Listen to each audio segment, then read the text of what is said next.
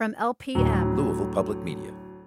My name is Sally Evans. My name is Paige Harlow. I am currently a voiceover artist uh, and home part time with my two fabulous toddlers. I live here in Louisville, Kentucky. I grew up in Lexington and I work for the university. I grew up in a very conservative Christian family. And, you know, I grew up being secretive about the fact that I was gay. My faith just occupied a lot of tight spaces, and that was just very black and white. And so it just sort of felt like there was our kind of Christian, and then there was everybody else. I was afraid of coming out and being found out uh, because being a Christian means that you carry a lot of shame, especially with regards to to being gay. Um, so I would hear people that, you know, loved ones always talking about, you know, the gay lifestyle and how they didn't agree with it and how it was this horrible thing. And I grew up wanting to be something different. I didn't want to be gay. Uh, I wanted to be um, normal in the sense of, of what I was around. Well, the fact is, I think a lot of people, when they first come out, um, I've heard them say a sense of like, oh, now it all makes sense. And for me, there was definitely more accurately, it just felt like, okay, now nothing makes sense. Kind of the flip on that amazing grace line, like I once was found, but now I'm lost. There wasn't really any way for me to occupy both identities that I could see, at least initially, of gay and Christian, based on the understanding of Christian that I had grown up in. You know, there was sin and then there was homosexuality. It was definitely far and above your your average transgression. It was the mac daddy of transgressions and so um, it was for me a kind of an epic struggle struggle of like having jesus and homosexuality like get along you know like be in the same room together um, and i did a lot of listening. I did a lot of talking with um, intelligent committed christians who we're open and affirming and, and we're able to understand um, different scripture passages differently and, and we're willing to talk with me at length about them. And it was really time and prayer and listening and reflection to be able to find a way to to welcome those parts and to find you know more of a wholeness um, integrating all of that together gosh i met sally in 2008. Paige is a gift. she came along into my life in Lexington, Kentucky. We were at a pumpkin carving party that a friend of ours hosted, and I was instantly drawn to Sally. Um, there was just something magnetic about her personality, and she was so much fun, great sense of humor. And what was really interesting is that I knew that Sally had a religious background. She had her, she had received her master's of theology from uh, seminary. And so I had never met somebody that was gay and Christian. That was a new phenomenon for me. It was very affirming for me to connect with, actually, throughout history, there's, and in scripture, there's all these a, much fuller picture that includes the feminine and the masculine. And that, in fact, I mean, how affirming for someone who was profoundly shamed, you know, to feel like this is um, an affirmation of my feminine self that, in fact, in God is a woman like myself. That discovery was so key to my healing and to giving myself permission to be a fuller version of me just as I'd learned there's a fuller version of God. Yes, it was a huge journey to come to the place where I could be fully loved by God, but also love the person that I chose. So Sally and I got married in, and I should remember this, right? So this was September 15th, 2013. Uh, we got married at Buffalo Trace Distillery. My parents have not been the most supportive at all in the beginning. I had um, contacted a jewelry artist to create Sally's ring. Um, and I was meeting with the woman who's this jewelry designer in Lexington, where my parents currently live. And when I was there, I said to myself, okay, I have to tell them. I have to tell them that I'm going to get married. So I remember driving to my parents' house. I drove past their house about two or three times because I was just so nervous.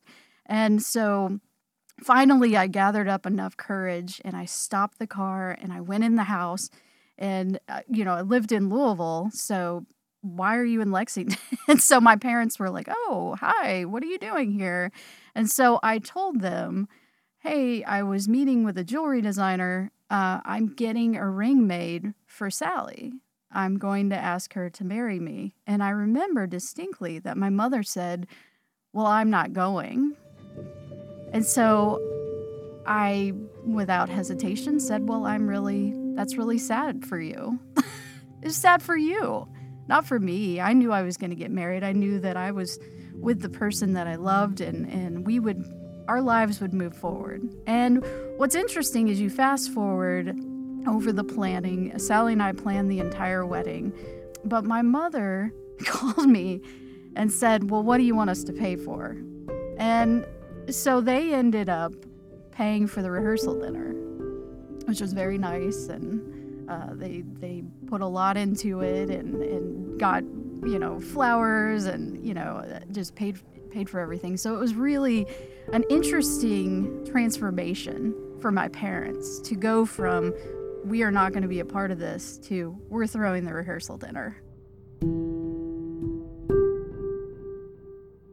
Paige and I always knew that we we wanted to have a family. That was something that early on we had both shared would be very important to us. Um, something that meant a lot to both of us. We valued that uh, opportunity, that role in life, and it was something we always always hoped for. I knew that I wanted to contribute something into the world. And in the form of a child is a is a pretty amazing thing. You know for many couples uh, it's it's just not a natural occurrence to to have babies. Um, and when you add to that um, that we were same-sex couple and i was approaching like my fourth decade like we didn't quite know what to hope for. You know we knew that we wanted to try and um, there's just logistics involved and there's um, a process involved and stuff. So um, the first thing we knew was that we needed a donor in our case. Um, we had initially looked at the cryo banks for an unknown donor and then um, along that journey we we found someone that we um, we felt would be an excellent known donor. The more that that sally and i talked about it, the more that that made a lot of sense. Uh, the the idea that um, this this child would know their history, uh, medical history, biological history, was really appealing to us. Many people choose to go the unknown donor route and choose um, from a cryo bank, and in our case, uh, we chose um, our the sperm we would use through a known donor or someone that we actually personally knew.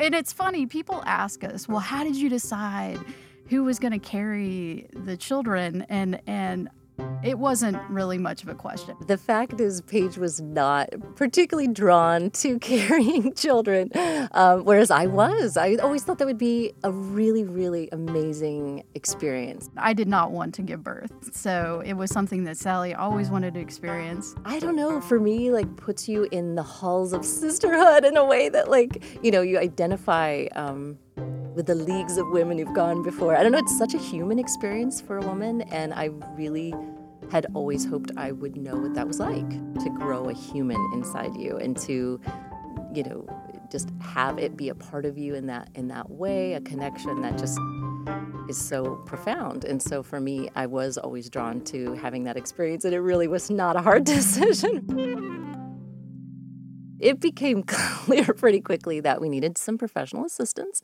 which is fine. And um, so we were working uh, with some fertility doctors um, as a next step, of course. And um, we did try several IUIs, which are int- intrauterine insemination. Um, and then moved um, eventually, this was a multi year process, but moved eventually to resorting to IVFs or in vitro fertilization. You know, when the first IVF failed, we were pretty far along in the process, and I was, I was crushed. Um, I was, this was sort of our last resort. This method, and you go through a lot of, tons of appointments and medications and procedures, and you begin to think like, like what's wrong with me? Like I failed some type of test as a woman, or um, I'm kind of locked out of of of this human experience in some way. And it's hard not to internalize those results for sure. Um, many many people also, you know, have walked this path, but you just start to wonder, will it will it ever ever happen for me? And um, in fact, it it was it was that time that did work and in fact, it worked twice as well because we ended up, um, to our astonishment, with with twins. Since we went through IVF, we knew there was a possibility of of multiples. Um, I was in shock when it was a reality, and what was so interesting is that a lot of times with IVF, you have you have the possibility of two children, but they are not identical. So we have identical twins, which means that out of the two embryos they put in, one of them split. Oh, this is interesting, which to me is like, oh gosh, what does that mean? And she said, oh, there's two two heartbeats, but they're they're identical. So it was really something I had to get used to. So Wallace and Finley were born on August 29th, in 2015. And they're um, perfect and hard and wonderful, and um, and we're never going to be the same. Having children has probably expanded my faith, if anything. Um, seeing the world through their eyes and wanting more for them. Um, God is so much bigger and I want them to experience a faith that is beyond what I grew up with. Like occasionally there's those like little glistening moments of of hope that becomes realized, right? Like in this long, long years of of wondering and just trying to like it'll all be fine, but we have no idea what's going to happen and and you're just kind of floating along and then every once in a while you feel like you kind of hit on this like island of like this feels so solid and is such a um, reminder of that things can be different and can happen. And for us, that was when we were driving home from from the hospital after they were born. I remember it so clearly because we were you know, here we are in the front seat and for the first time there are two car seats in the back seat with humans in them. And I, I just, and I'm sure, you know, the hormones were very real at that point too, but like I was overcome with, with the, um, how full life was in that moment and, and just the reality of what was happening that we were literally um, driving home w- with these uh, babies in our in our car and in our life and and this song that of course she's she put on this song and of course then I was just completely all over. I was kind of um, a mess at that point but there's a song that we played at our wedding. It's actually a song that she wrote in a card um, during kind of the, the first year we were dating to me through some of the um, rocky ups and downs of that. And it's a song from Mumford and Son. It's called After the Storm. And then we actually had it sung at our wedding. And then we played it uh, when we were driving home from the hospital with the girls in the back seat. And um, it really captures for us um, that moment. And the actual chorus goes, and there will come a time, you'll see, with no more tears, and love will not break your heart, but dismiss your fears. Get over your hill and see what you find there, with grace in your heart and flowers in your hair. And it just spoke to a fact that the, time had come, you know, a, a long awaited, from being a little girl who was being in church with her folks and singing those songs with all the masculine pronouns, um, looking at all the traditional families, you know, to coming out and not having a place to really land for years and not knowing what was next to kind of ups and downs with relationships to um, finally meeting Paige and being in the car. It was just such a, um, I guess, a tribute to like, um, you really can land um, after these crazy journeys we're on, you really can land, and that time does come. And it was a, a very uh, special moment for our family that we, our family had begun. kind of think back to who I was before I accepted myself. And what would I tell myself as a young person coming into this world? You know, is that don't be ashamed of who you are. You can be fully loved by God and be yourself. You know, God made me this way. Um, he didn't make a mistake when He made me. Sally Evans and Paige Harlow's story is part of Tough and Universal Stories of Grit, a new series produced by WFPL in partnership with Ideas X Lab. The story was edited and produced by me, Erica Peterson, with sound design by Laura Ellis. For more, including photos of Sally, Paige, and their family, visit WFPL.org.